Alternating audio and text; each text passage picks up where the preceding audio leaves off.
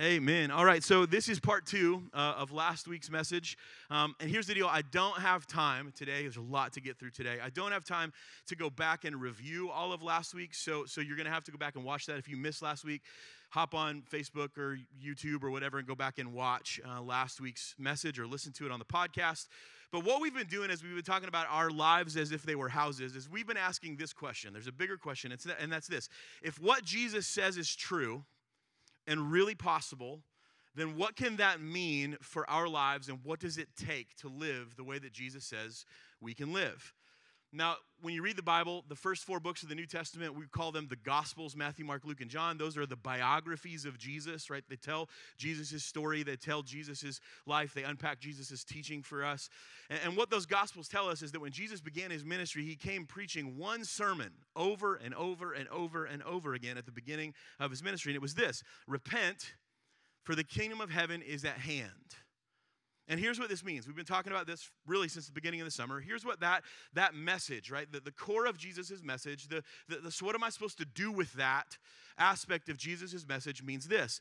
Repent means that you can reconsider, that you can rethink, you can rework your strategy for how you live. And it's not because of you, it's because of Jesus.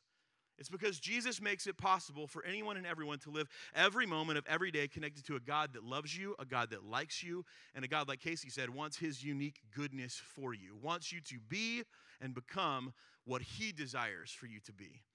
And so what we've been saying is this is because of what Jesus makes possible in our daily lives, we, you and I, we can experience the truest and realest forms of peace, abundance, security, and safety on this side of heaven. That's possible. And I know for a lot of us, when we think about the situations and circumstances in our lives, we look at something like that and we go, that doesn't seem real. It seems like a fairy tale which is how a lot of people look at the Bible, right? It's how a lot of people in the world look at the Bible. It's just a fairy tale, it's a work of fiction. There's no way that that is possible. Because have you seen the state and status of the world? There's no way that can be real. But Jesus says it can. In fact, here's what Jesus says Matthew 7, starting in verse 24. He says, Everyone who hears these words of mine and then does them, Anyone who hears these words of mine and, does them is like a wise or skilled man, skilled builder who built his house on the rock. And when the rains come, when the floods come, when the winds blow and beat against the house, it doesn't fall. Why? Because it's been founded on a rock. It's been founded on a place of real and true peace, abundance, security, and safety. And then Jesus says, Anyone who hears these words of mine and does not do them is like a foolish. The word foolish in Scripture means empty and useless man who built his house on the sand, and the rains fell, and the floods came, and the winds blow and beat against the house, and it fell. And great, which means it took lots of people with it, great was the fall of it. So, what Jesus has been essentially saying, and what we've been unpacking really since the beginning of the summer, is this when you think about your house, where you live, where your life happens. I mean, your house is kind of what your life is built on. Your, your house, your home is kind of the thing, is kind of the hub that your life kind of is, is based on, is rooted to, and connected to. Think of your house as an outward reflection and representation of your life. But the thing that Jesus says here too is we got to pay attention to this is we have a critical role to play in this. When it comes to how we build our lives and what we build our lives on, we actually Jesus says have to take what he says is good, real, right, true and best and then actually do something with it. We have to put it into practice. I shared this quote every week so far. It's this it's, it's not going to make a bit of difference if you if you hear typo if you hear believe or agree with what jesus says is a better way to live your life if you don't actually put it into practice if you don't put into practice what he's telling you to do and how he's telling you to live you can agree with it you can read the bible and go this sounds great jesus i agree with you jesus i believe what you have to say but i'm not going to do anything about it it's not going to make a bit of difference in your life. Just agreeing with it, believing in it, if you don't do anything about it, it won't make a difference. So, in our series, we've been kind of following Jesus down this rabbit hole, this parable, this metaphor of our lives and houses. And please understand this I get at some point all metaphors and parables break down right as you continue to kind of play them out. Like all metaphors break down at some point and that's the, the case here. So we're just trying to get an idea. We're trying to use something concrete to describe something abstract. So that's really what this is. And so last week we talked about the door of your house. And when i say house think life. What's the front door of your life And we said this that the, door, the doors in our lives, or the front door in our lives, what it does is it marks the line, it marks the line and the space between what the world says is normal and where God defines what's good, right, true, and best, and what will or will not happen in our lives. A door is a boundary marker. And we said this last week that the first role and responsibility of your front door is to protect those inside from outside, from the outside weather, from intruders, from thieves, or, or unwanted, unwelcome guests. So here's what all of this means, right? When we go from metaphor to the real world and we start talking about what this looks like in our marriages, our parenting, our families, our relationships, here's what it means. According to what we see in Scripture, going by what Jesus says is good, best, right, and true, the primary, but not sole, role and responsibility of providing protection, being the front door to the home, which is your life, belongs to the man, the father, and the husband in the house. The primary, not the sole role, the primary role of providing and protecting those inside the house belongs to the man, the husband, or the father in the house. That's according to Scripture. Jim Burgen, I quoted him last week, he said this it's, it's, it's the primary but not sole responsibility of every man, right, and husband to provide your wife and children and those connected to your life with a home, with a life that is centered on the truth of Christ, and to serve as a warrior priest who will lead everyone in your house to bring honor and glory to God and who will protect them from anything or anyone that might try to harm them or take from them, including yourself and your own selfish desires. And this is where it gets real. I said this last week God will hold you responsible and we'll hold you accountable for how you do this or how you don't do this. And this was the absolute main takeaway for our men last week. It was this if men succeed in everything else in life but fail in our primary and priestly role and responsibility to provide and protect our families, then we failed completely and totally. I said last week, don't show me your bank account, show me a wife that is confident in her husband, that her husband will be faithful, that her husband will provide for her, will protect her. Don't, don't show me the, the big house that you want to live in and the, the fancy vacations you want. Show me kids that know my dad cares about us. My dad will show up. My dad will not bail on us. Show me that. Because that's what matters. That's what ultimately, at the end of the day, you can have the big house, the, the, the, fancy vacations, and drive all the nice stuff and live in the right parts of the neighborhood, have a bank account that is flush, but fail at being the provider and protector. And if you do that, you've completely failed. That was the main takeaway for our men last week. And, and last week, last week was for the fellas, right? We said that. This week is for the ladies. And I had somebody ask me last week if talking that directly to men makes me nervous. And my answer was no, not one bit. But this week, I'm terrified. It's like there's a, there's a line in a famous action movie where, where one of the characters who normally is not afraid is clearly afraid. And another character comes to him and says, You ain't afraid of no man. And the other character looks back at him and says, That ain't no man. Right? So, this is one of those, like, I'm, I am, here we go, right? Um, if men are the front door, the provider and protector of their homes, women are the thermostat. And I had someone say this Can we be something a little bit cooler than that? How about like smart home hub or security system? I'm great with that. Put whatever you want in there, right? I'm going with thermostat, and you'll see why here in just a minute. But if you want to be, it can be cooler than that if you want to be cooler than that. So men are the front door, if men are the front door, women then are the thermostat of their homes. Now, before you start typing your angry text message, like, like what do you mean? Like the dudes get to be the door and we're just some thing that hangs on a wall, right? Or something that like we bark orders at, like Alexa, what's the weather? Right? You know, like that's not what I'm saying, right? Hear me out. According to Wikipedia, a thermostat is this it's a regulating device that monitors, monitors the environment in a physical system or space and then takes action so that the environment in that system is maintained near or at a desired set point. A thermostat seeks to reduce the error between the desired and measured temperatures in a space. A thermostat combines both the sensing and the action elements within a system or within a space. In other words, the thermostat isn't just something that hangs on your wall. Your thermostat is something that senses and measures the health and stability in an environment. And then, as it measures and senses that health and stability, it takes action to correct errors, to regulate the environment in a way that's healthy and desired. And you know this is true, right? If you've ever had your heat stop working in, in the winter or your AC go out in the summer, you know how important at that point the thermostat is in your home. Why? Because your house gets uncomfortable. And at times, your house can become unlivable because there's nothing to regulate the environment and correct the errors that are happening within that environment, right? It's not supposed to be this way. When the thermostat goes out and it's too hot in our house or it's too cold in our house, we know this is not the way we're supposed to live. Something needs to change. So, again, if you're taking notes, the way we take notes at Adventure is just grab your phones, take pictures of the screen. You're probably going to want to do that today, either to take home and have a conversation or to use inside as evidence later, right? When your thermostat isn't working, everything in your life inside your home now becomes under the influence of the weather and the temperature and the conditions going on outside of the house. And you can kind of start to see how this stuff works, right? The front door keeps weather, intruders, and unwelcome guests out of the house. The thermostat is in charge and has the power and authority to establish, sense, regulate, monitor, and keep a stable living environment inside the house. And this is partnership.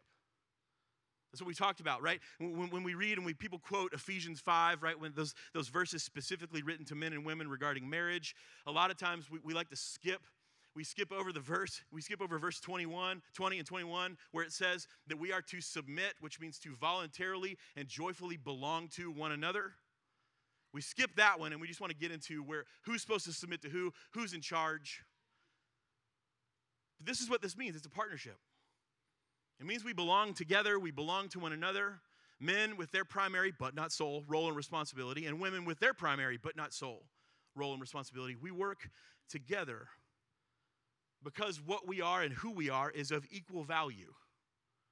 And what we are and who we are is we bring our gifts, our unique gifts, talents to the, to the table, to our family at an equal value. And I know this, like there, there, are, there are schools of thought in our culture. This isn't in my notes. I just kind of added this this morning because I feel like it's important for me to understand, help you understand what's kind of happening in the conversations that happen out in the world.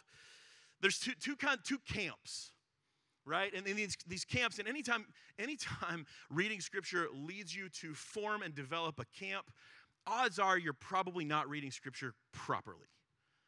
But there are two camps egalitarian and complementarian, right? These are words that were invented about 30 or 45 years ago.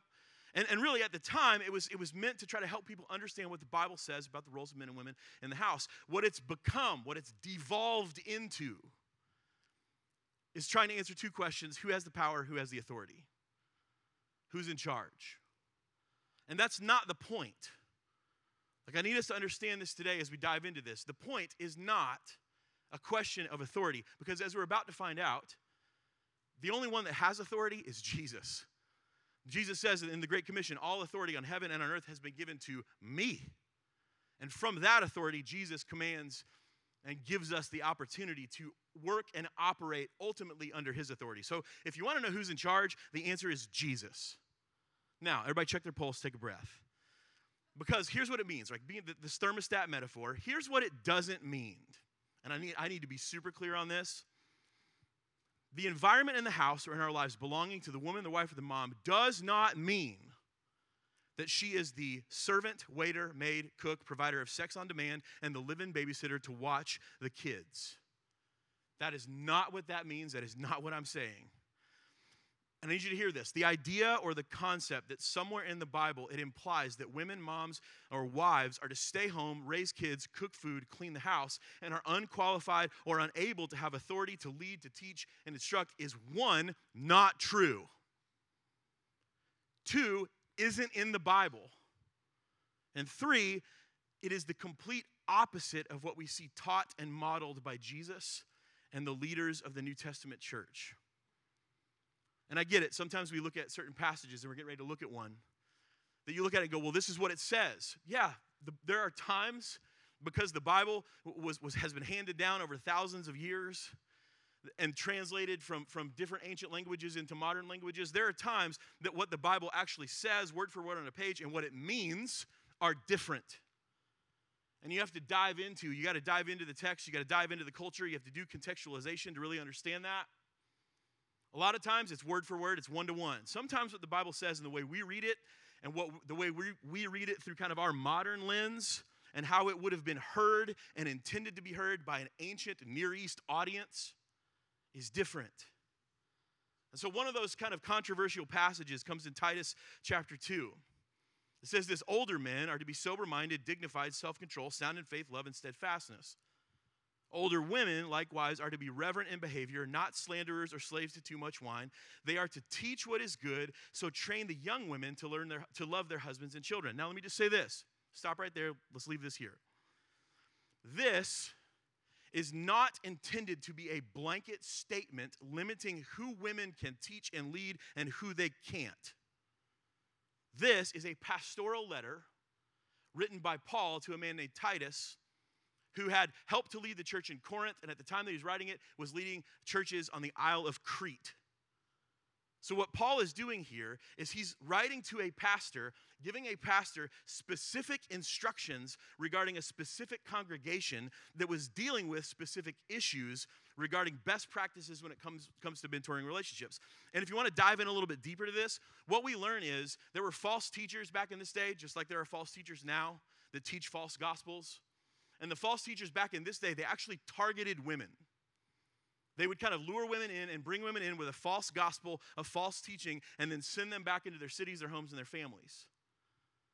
And a lot of times we read, like Paul, even in Corinthians, says, like, I don't permit a woman to, to, to speak in church, right? If she has questions uh, about doctrine, if she has questions about theology, she needs to ask her husband. Here's the deal we read that sometimes and go, see, women, you got to be quiet in church. That's not what it means. What it meant, and actually it was an indictment on the men. What it meant was men were not doing their jobs. They were not being the provider and protector of their family, right? They were not being the provider and protector of their wives. They left the front door wide open for false teachers to get in and begin to twist the thinking and the faith of their wives. And so the reason, right, that this is addressed, the reason that this it's more it's actually Paul's challenging men. He says, "Listen, wives, if you have doctrinal questions, go ask your husbands." And their response would have been, "Well, he doesn't know." And Paul's response would have been, "I know." And all the guys in the church when it was read would have gone, "Oh shoot." It's actually Paul saying, "Listen, men, you got to do your jobs. Why? Because your wives are falling victim to false teaching." So this is a specific letter written to a specific congregation dealing with specific issues. Paul goes on, he says that women are to be self controlled, pure, working at home. Breathe. Literally means this it means home despot or home guard. That's the original language. And when you define those words in the original language, it would have been interpreted like this Working at home means this that, that, that, wives and women have the authority. You are the authority and you are the ruler when it comes to how the family functions. Let me just be 100% clear working at home has absolutely nothing to do with being required to stay at home. It's not about a location, it's about an area of authority. Does that make sense? And Paul says to be kind and submissive, which means to voluntarily and joyfully belong to your husbands. Again, super important.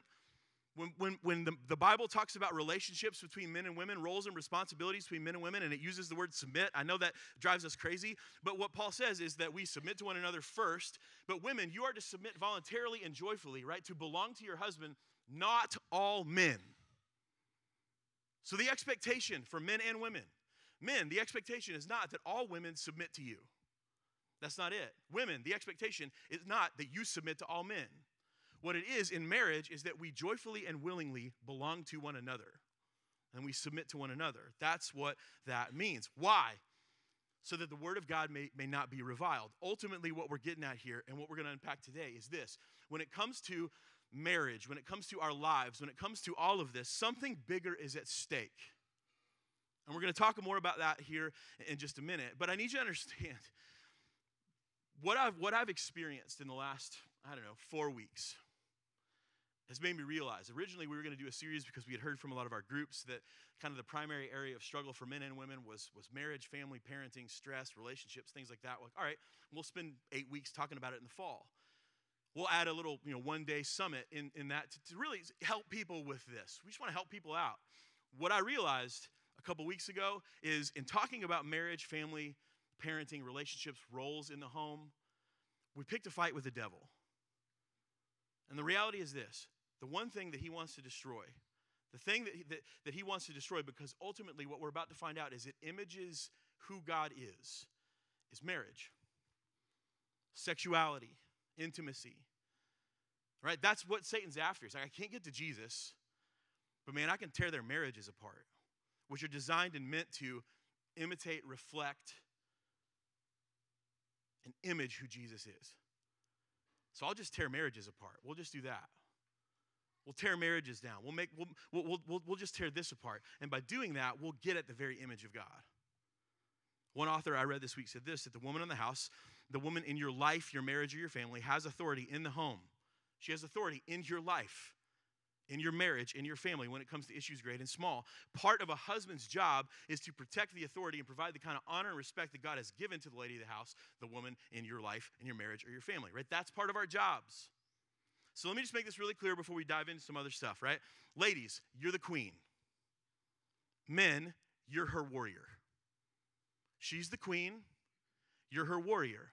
And here's the deal fellas, your sword, your shield, and your armor are in service to two people God and her. That's it.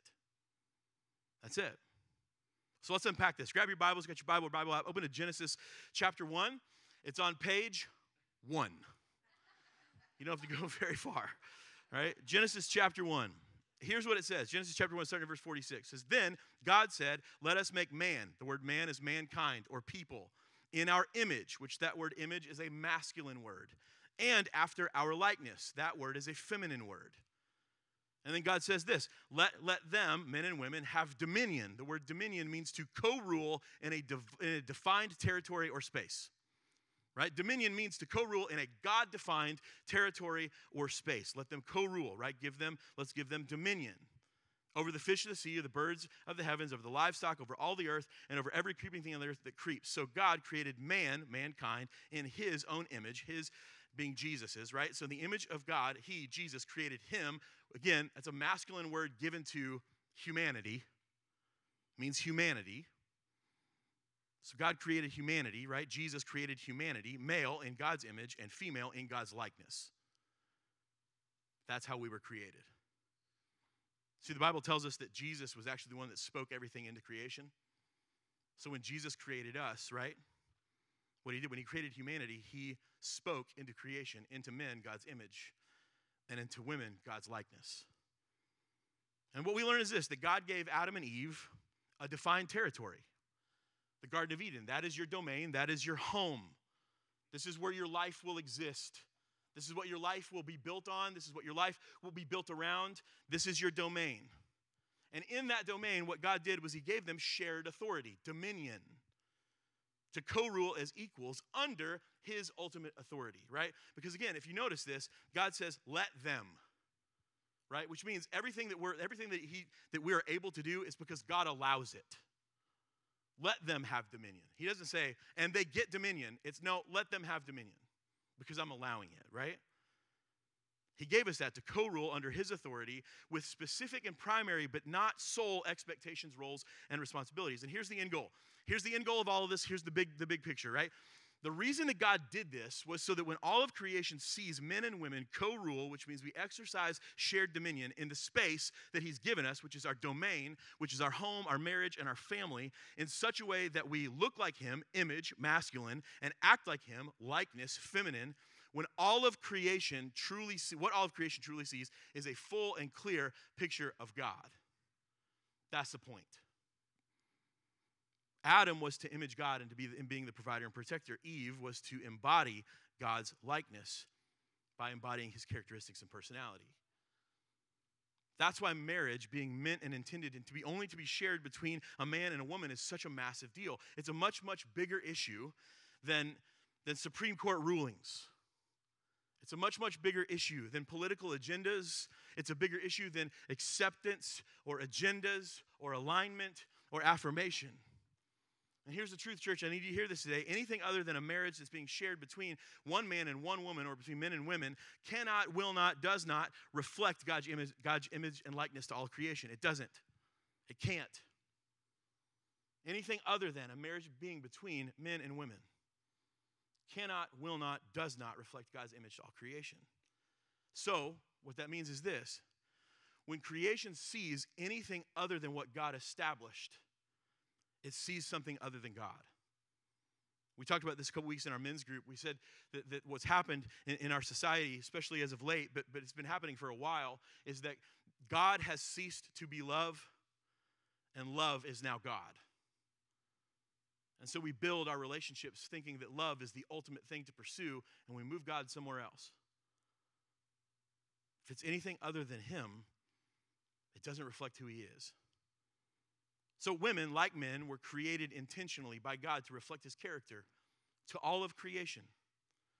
Masculinity, femininity were, were God's idea, and God chose to create an entire being that, according to Him, would be the best at embodying and displaying the unique sides and aspects of His own character and personality to the rest of the world. And so the question is this like, how do we do this? Like, how, how do women, wives, and moms reflect God's likeness? What does that look like? How do we do this? I'm going to answer that question in just a second, but, but I want to be really clear again, because these are the kinds of topics, and we talk about this. Like, if I teach this wrong, like we're dipping into like heresy, right? And I don't want to do that. I want to make sure we teach this right. So I want to make sure when we walk out of this place today, everybody's got a pretty clear understanding of what we're saying and what we're not saying. Again, I'm saving you the time of writing an angry email, right? Too. So I'm not saying that God is some like androgynous, non binary being. That's not what I'm saying. When we pray, we don't say God our Father and also maybe our mother. Like, that's not what we say. And this is why. When God refers to himself, he does so in such a way that clearly states and establishes that he, the fact that he is indisputably male. God is in no way, shape, or form confused or dysphoric when it comes to his own gender. He's not. Jesus is a him. God is a him. The Holy Spirit is a him. So I'm not saying that at all. Right? I'm not saying that God is somehow confused or God is somehow non binary. That's not what I'm saying. Here's what I am saying God, being supremely and sovereignly perfect, decided in creation to uniquely create men and women and then assign us roles and responsibilities and expectations of reflecting the unique aspects of his own person and character to the world. That's what's going on. So let's get back to my original question, all right? How do women embody and display who and what God is like? If you got your Bibles open again, flip over to Exodus chapter 34. And just so you know, the verses we're about to read are the most quoted verses throughout all of the Bible. Like they appear first in Exodus chapter 34, and then they appear again time after time after time after time through the Old Testament and the New Testament. Most quoted verses in, in all the Bible. And they come from a request that Moses makes to God, right? Moses asks God this, like, help me understand what you're like. I want to know what you're like, right? Moses had seen in the Exodus the image of God. He had seen, right, physically. He had seen, you know, the, the pillar of fire and the pillar of smoke. He'd seen seas part, right? He's, he's seen that. He's seen manna fall out of the sky. He's seen rock, water flow from a rock. He has seen the image of God. But now he wants to get a better handle on the likeness of God. And so he asks God, God, tell me what you're like. I want to know you. And here's what God says Exodus 34, sorry, verse 5. It says, The Lord came down in a cloud and stood there with him, Moses, proclaiming his name, the Lord, Yahweh. That's his name. And Yahweh means to God, I am. And to us, Yahweh means he is, right? Again, indisputably male. Yahweh, that's my name. And he passed in front of Moses, proclaiming, I am, I am, or He is, He is the Lord, compassionate and gracious. A compassionate and gracious God, slow to anger, abounding in love and faithfulness, maintaining love to thousands, and forgiving wickedness, rebellion, and sin. Yet He does not leave the guilty unpunished. He punishes the children and their children for the sin of their parents to the third and fourth generation. So when God describes, or when God answers the question, God, what are you like? Here's how He describes His own likeness. Number one, He's compassionate. Again, if you're taking notes, write this down. The word for compassion in Scripture is used often to describe the kind of love that a mother has for her child. And it's not a love, it's not just an affectionate love. The word compassion is actually an action word. It means there's nothing I won't do. There's nothing I won't do to lift up, save, protect, care for whoever this person is. Which is why I think, which is why I think that, that using a mother's love for her child is a great picture of God's compassion. Because God says, I'm willing to do anything for you. And we see him prove that when he sent his own son to die. I have compassion. I'm willing to do whatever it takes. The next one is gracious. And I love this. The word for grace or graciousness in the, in the Old Testament means to, to give aid, to help, and to comfort someone in their time of need. Again, let me just make sure we're really clear on what this means. To, to help someone, to comfort someone in a time of need is not in a housekeeper, hostess, let me get you something to eat kind of way. To care for someone in a time of need, this was a military term. The same way we would describe like a pararescue soldier that drops into the fight to save the wounded. It's the same thing that we would use to describe a Coast Guard swimmer that jumps into the waves to save the tired and the drowning. That's what it means to be gracious. Slow to anger means patient, level headed, even temperature, and get this, guys, emotionally mature.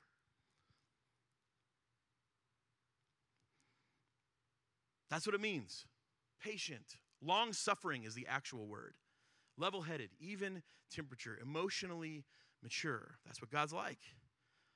And then he says this abounding in love and faithfulness, maintaining love to thousands. None of these are actually feeling or emotion words. Again, they're all action words. They're action statements that get added together that essentially mean this that, that God will do what he promises that he'll do because that's who he is. Those last statements, right, when you add them all together, which is what God intended them to do, means this that God doesn't fail. He will not let you down, He will not disappoint you. And then it says this forgiving wickedness is sin, but not leaving the guilty unpunished, right? And it goes on and on and on from there. Forgiveness, what that means for us is this is that God is unconditionally willing to lift the weight of wickedness and rebellion off of us and onto Him. God's justice isn't simply to punish for punishment's sake. God's justice, right, is all about standing for what's right God's justice is intended to bring healing and restoration to the world by eradicating sin and evil. And something I studied this week told me that, that in, in Hebrew writing, order matters. The way that order, things are ordered, it matters. So it's a huge deal that, that God, in his character, what he's like, offers limitless love and unconditional forgiveness before he offers justice and punishment. That's what he offers first, because that's what he wants for you. And here's the truth the choice is forgiveness or justice. And the reality is this they both are perfect when it comes to dealing with sin and evil. God's forgiveness is perfect when it comes to dealing with sin and evil. God's justice is perfect when it comes to dealing with sin and evil. You can't have one be perfect and the other one not be. So, no, that's a lot. Ladies, as you read that, you see that list, it's like, whoa, that's a lot. I got to do, like, Here's, here's one thing I want to make really clear. One is you do not have to do, there is no expectation because you are, we are human beings to do that perfectly and never fail. This is what we strive for, right? The other thing I want to point out too is this women being responsible for reflecting the likeness of God does not mean that you are solely responsible for providing all of that, right, in your marriage, to your kids, in your family, in your relationships to everyone around you. It does not mean that you, in your family, in your relationships, are the only source of compassion, grace, patience, love, faithfulness, forgiveness, and justice. That's not what it means. And, fellas, men in the room, people in your life, right, they need to see us, they need to see the likeness of God in us. Men, women, boys, girls, young and old. The world needs to see something different in us. And so, fellas, men, boys, young men, your response when compassion and grace and faithfulness and love and justice and mercy, when all of those things are needed in a situation, cannot be this. Yeah, sorry, that's her department. That cannot be your response. Dads, when, when your kids need to feel grace and compassion and forgiveness, it's not Go ask your mom for that. That's not what I do. We can't say that. Women, what reflecting the likeness of God does mean is this you sense and you monitor and you regulate the levels of compassion and grace and patience and love and faithfulness and forgiveness and justice in your life and in the lives of those under your care. You command and teach and call out bring out this godlike compassion, grace, love, faithfulness, forgiveness, of justice from us to be given to others and put on display, to, put, to be put into action, right? You know this. Thermostat, what it's doing is it's sensing and regulating. It's too hot, it's too cold. Sometimes our anger goes off the charts and we move beyond justice into revenge and vengeance. That's too hot, cool it down. Sometimes we're slow to offer things like love and faithfulness and, and forgiveness. Too cold, need to heat it up. That's your job, that's the role. That's what it looks like to embody this. You're not, you're not solely responsible for this, but you are responsible for calling it out of us, bringing it out of us, encouraging it out of us. To say, you're too hot, you're too cold, bring it up, bring it down. Proverbs 4, I love this, verses 5 through 9 says this Get wisdom, get understanding. Don't forget my words. Don't turn away from them. Do not forsake wisdom, which basically means this don't ignore, brush off, or refuse to respond when the woman of your life, your house, your wife, your mom calls for the likeness of God to grow in you and to be reflected from you, right? Because why? What, is, what, is, what does Solomon do when it comes to wisdom? He gives her this, this pronoun She will protect you. Do not turn away from wisdom. Do not rebuke, do not refuse, do not forsake the teachings and instructions and authority and respect of the woman in your life.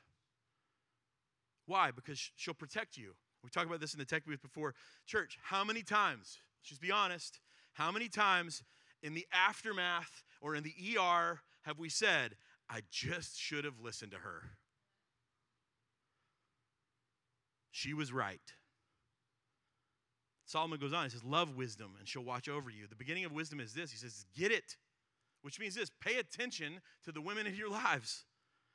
Though it may cost you all, get understanding, cherish her, and she will exalt you. Embrace her, and she will honor you. She will give you a garland to grace your head and present you with a glorious crown. The result of responding when the women in our lives take the lead in growing the likeness of God in themselves and others, and then calling that likeness out in us to be reflected through us and the actions of others, like that's like this is what happens.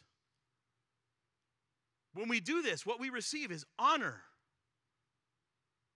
We receive exaltation. We receive a glorious crown. Why? Because you listen to your wife. Because you listen to your mom. That's what the result is. And this is what's at stake, church. This is why it's so much bigger than any of us could ever have imagined or realized. There, there's an opportunity, right, for those in our lives and who our lives touch, right? Every place our lives go, wherever our families go, there's an opportunity for us, for people to experience the likeness of God in us and through us. And so, ladies, what we need from you is for you to grow that likeness in yourself and then also in us. We need you to call it out of us so that the environment in our lives feels like Jesus to anyone and everyone that steps into our homes or comes into contact with us or our families. Ladies, this is your role. This is your responsibility. This is the expectation that you were created to live into because it's because of your leadership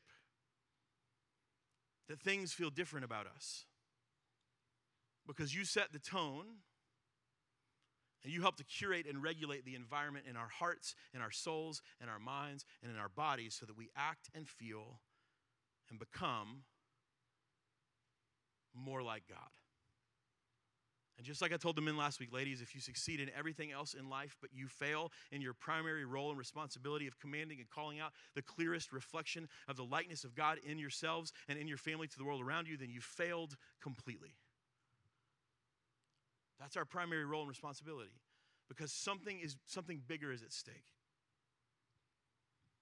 So let's get really let's get really practical as we wrap this up, right? Earlier this week, my wife and I have test fired this on several folks, run this by several ladies in our church. Like, what do you think about this?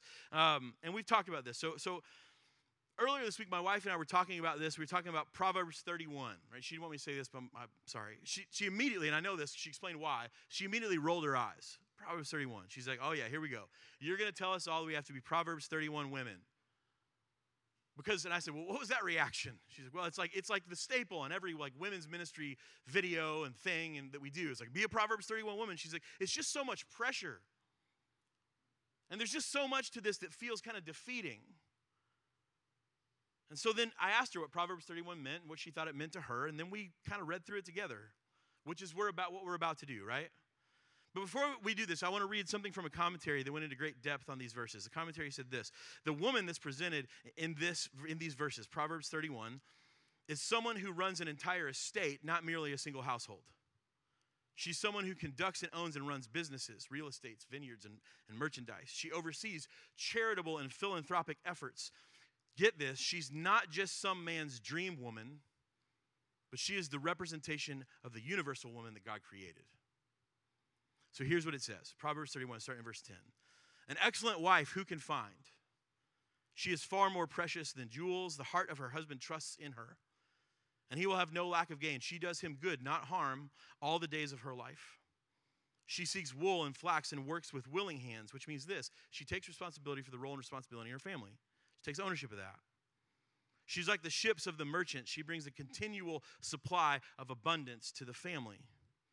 She brings her food from afar. She rises while it is still yet night and provides food for her household and portions for her maidens, which means this she's got a staff. She has a staff, she has a team that she leads. She considers a field and she buys it. Which means this she has the power and authority to handle the business of her family and to grow the businesses to better support her family. She's in the real estate business. Hey, that field looks nice. We're going to buy that. With the fruit of her hands, she plants a vineyard. She runs and starts a business. She dresses herself with strength and makes her arms strong. She perceives that her merchandise is profitable. What she makes and what she works on is actually meaningful and good, right? Her work matters. It's of value to other people and helps to provide for her own family. Goes on, says her lamp does not go out at night, which means this she gets stuff done. She puts her hands to the distaff and her hands hold the spindle. She opens her hand to the poor. She reaches out her hands to the needy, which means this she actually makes clothes and takes care of the, the, the, hurting, the sick, and the poor. She makes it for them, which means this she uses her industry, she uses her business to better the lives of other people. So she's not afraid of snow for her household uh, or for her household. For her household, they're all clothed in scarlet, which means this she's prepared for the future and all the seasons that may come. She makes bed coverings for herself. Her clothing is fine linen and purple. Purple is a symbol of royalty. Her husband is known in the gates where he sits among the elders of the land. Get this, he's better and he's more known and respected, not because of what he's done, but because of her. She makes linen garments and sells them. She's a successful businesswoman. She delivers sashes to the merchant, right? Strength and dignity are her clothing. She laughs at the time to come. She ain't worried about it. She opens her mouth with wisdom, and the teaching of kindness is on her tongue. She looks well to the ways of her household and does not eat the bread of idleness, which means she is on guard. She is ready. She's on her toes. Her eyes are open. She's awake. Her children rise up literally means they stand when she comes in the room, and her husband also. And he praises her. Her husband says to her, Many women have done excellently, but you surpass them all. And then it closes like this closes the book, the last words in the book of Proverbs say this Charm is deceitful, beauty is vain, but a woman who fears the Lord is to be praised. Give her the fruit of her hands and let her works praise her in the gates where manners of all business are conducted. That's what that means. So, my question is this Where in there do you see stay home, raise kids, cook, and clean? You don't, because it's not in there. The original Hebrew text, I thought this was fascinating. In the original Hebrew text, when we read that, it actually takes those attributes and characteristics of a woman and arranges them all in alphabetical order. Right? So the way we read it, like Hebrew, when they would have read it in Hebrew, it would have felt like a little clunky and out of rhythm for a poem. But when we read it, like it just kind of reads smooth, right? But the reason that it felt clunky for Hebrew readers back in the day was because all of those attributes of women were written in alphabetical order. And the reason for this was that so when it was taught, everyone, which means men and women, would be able to memorize it more effectively. You remember alphabetical order? You can memorize who she is and what she means and what she's worth.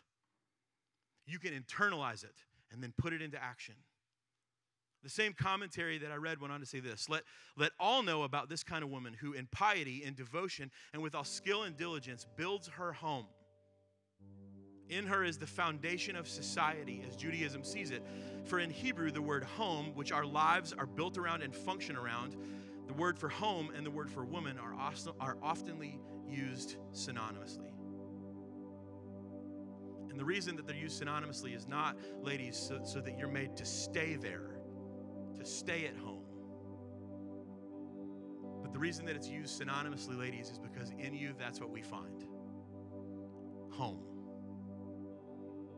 And so we've ended this series with the same question every week, and that's this As for me and my house, we are blank. Fill in that blank angry, peaceful, sad, worried, anxious, nervous, depressed, joyful. And as you think about these roles, same question I asked the men last week. Ladies, what when you fill in that blank, what what elements of responsibility are you willing to take for what's in that blank? If it's not the way you want it to be, what, what are you willing to own to say, this isn't the way it's supposed to be? Here's what I can own. Men, what about the, the words in that blank, right, that, that we use to fill in that blank, right? They're there because maybe you're not letting your wife be who she's supposed to be.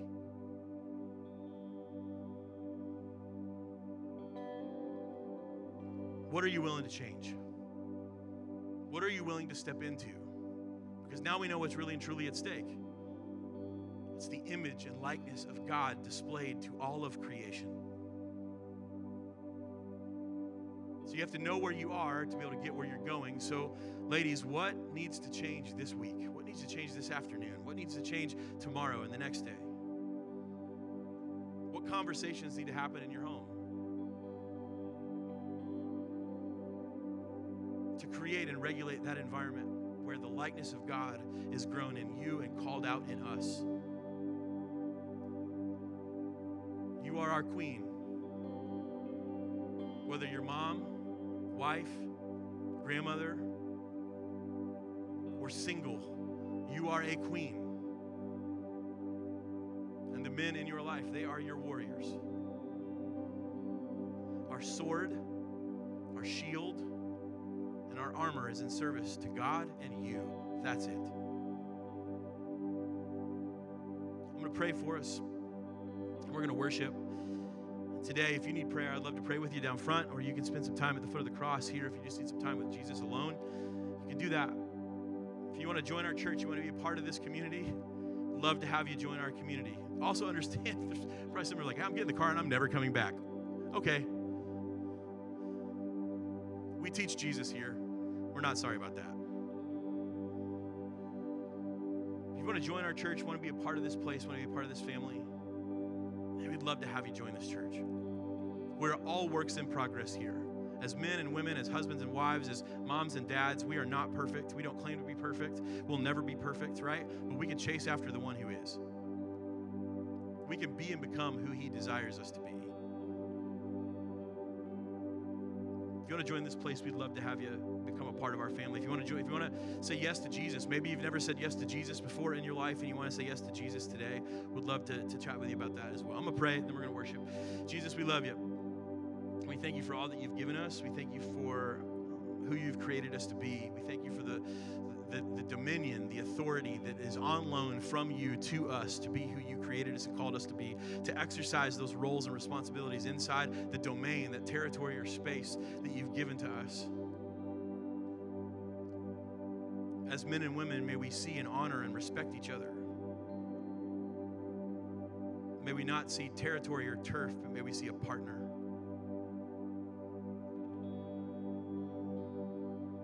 May we support each other and love one another. Jesus, today I pray that there is a restoration of hearts in this room. I pray that there's a restoration of marriages in this room. I pray that this is the day that, that, that husbands and wives, moms and dads look at each other and say, This was the moment where from now on things changed.